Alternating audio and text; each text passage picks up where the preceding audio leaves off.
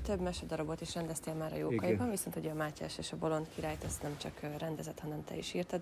Honnan jött ennek a történetnek a, az ötlete?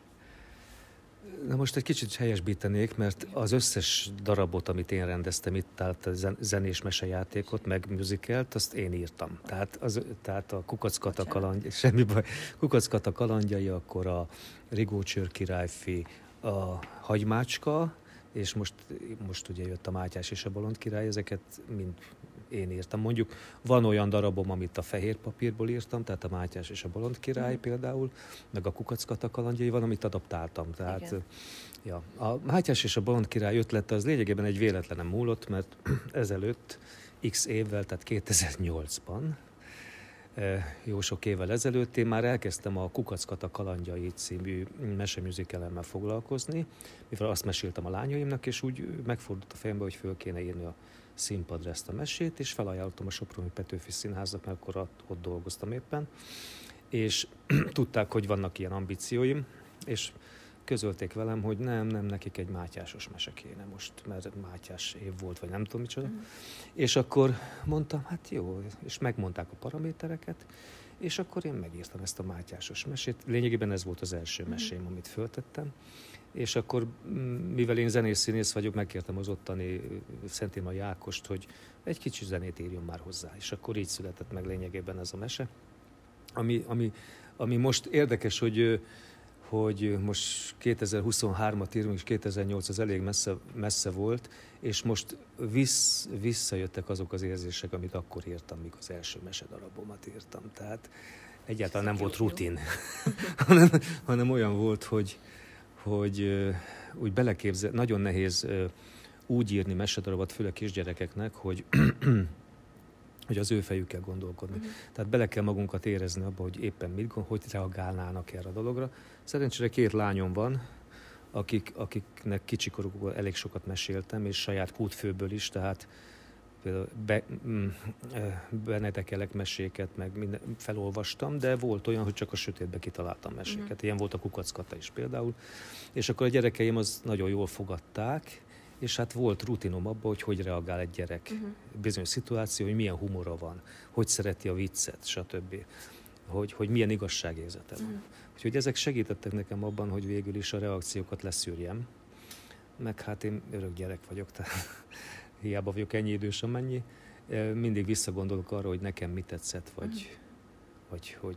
Meg hát az, az lebegett előttem, hogy ebben a úgynevezett idézőjeles rohanó világunkban, ami most van, valami értékre kéne a gyerekeket szoktatni. Tehát az, hogy lássanak a dolgok mögé. Tehát például ezzel a végülis ez egy tanmese, uh-huh.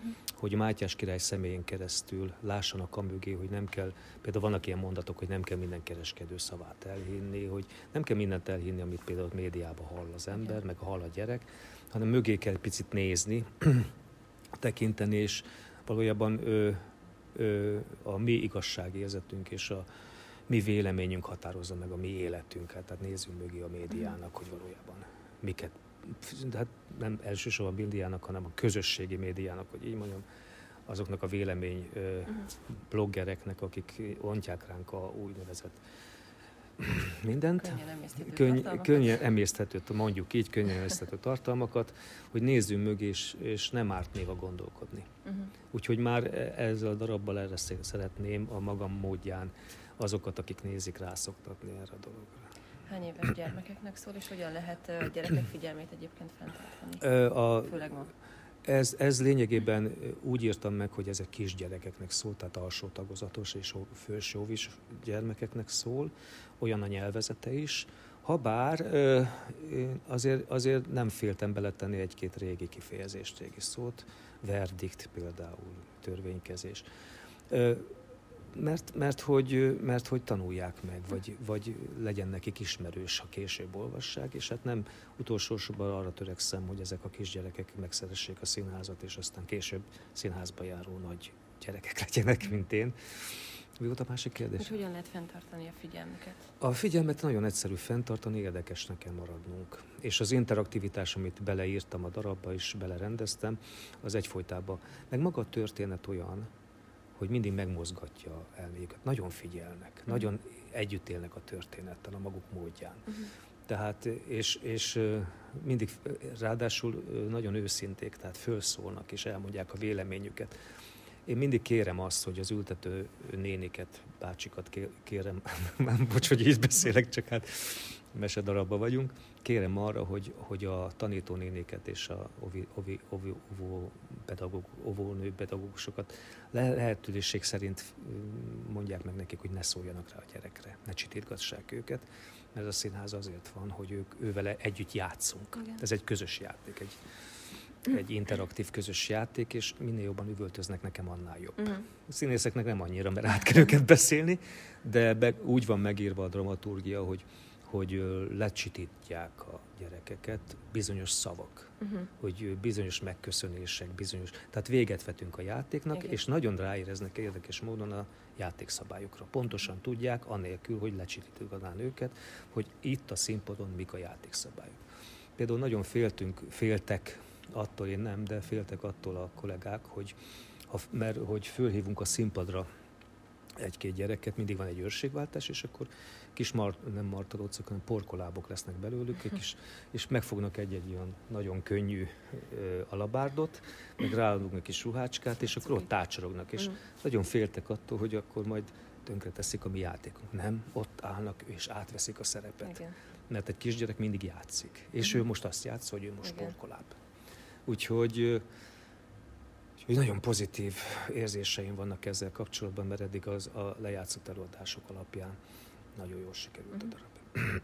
Ugye Szabola és a főszereplő végig Igen. a színpadon lesz, ami elég kemény feladatnak tűnik. Hogyan zajlottak a próba folyamatok? Hát Lajos, Lajos le a kalappal előtte, mert azért el kell árulnom, hogy nem egy vagy két előadást játszunk egy napon, hanem a hármat. És ez egy komplet főszerep, és ráadásul gyerekeknek mondom nehéz játszani, uh-huh. mert mhm. mindig szinte, szinte a 80 80 95 100 százalékon kell játszania azért, hogy a figyelmüket megragadja. Igen. E, közben játékosnak lennie, kirá, szerep a szerepbe kettős szerep, mert hogy a bolond játszal a királyt. Tehát, uh-huh. úgyhogy azt kell mondanom, hogy ez egy nehéz feladat neki, de nagyon szenzációsan átugorja. Tehát nagyon jól kommunikál a gyerekekkel, ugyanakkor benne, benne marad a szerepében, bohókás marad, királyi lesz, stb. Úgyhogy a végén a, a a Mátyás királynak történő tapsok és újongások, ami a gyerekek felől jön, az neki köszönhető, mert mhm. nagyon jól az ellenpólus nagyon jól játsz el, uh-huh. és nagyon jól ráérzett erre a dologra. És az az érdekes, különben Békés Csabán, hogy itt a gyerekdarabokat is a színészek ugyanolyan elánnal próbálják, és ugyanolyan elánnal és lelkesedéssel próbálják és játsszák el. Meg be, próbálják be és játsszák el, mint a felnőtt darabokat, és ugyanolyan ö, igényes kiállítással. Díszletjelmez, hát Shakespeare jelmezekben vagyunk például, és hát olyan, olyan a díszletünk, hogy, hogy az, az megállna a helyét akár egy, na, egy felnőtt darabba is, úgyhogy ennek én nagyon-nagyon örülök. Nagyon szépen köszönöm. Én köszönöm.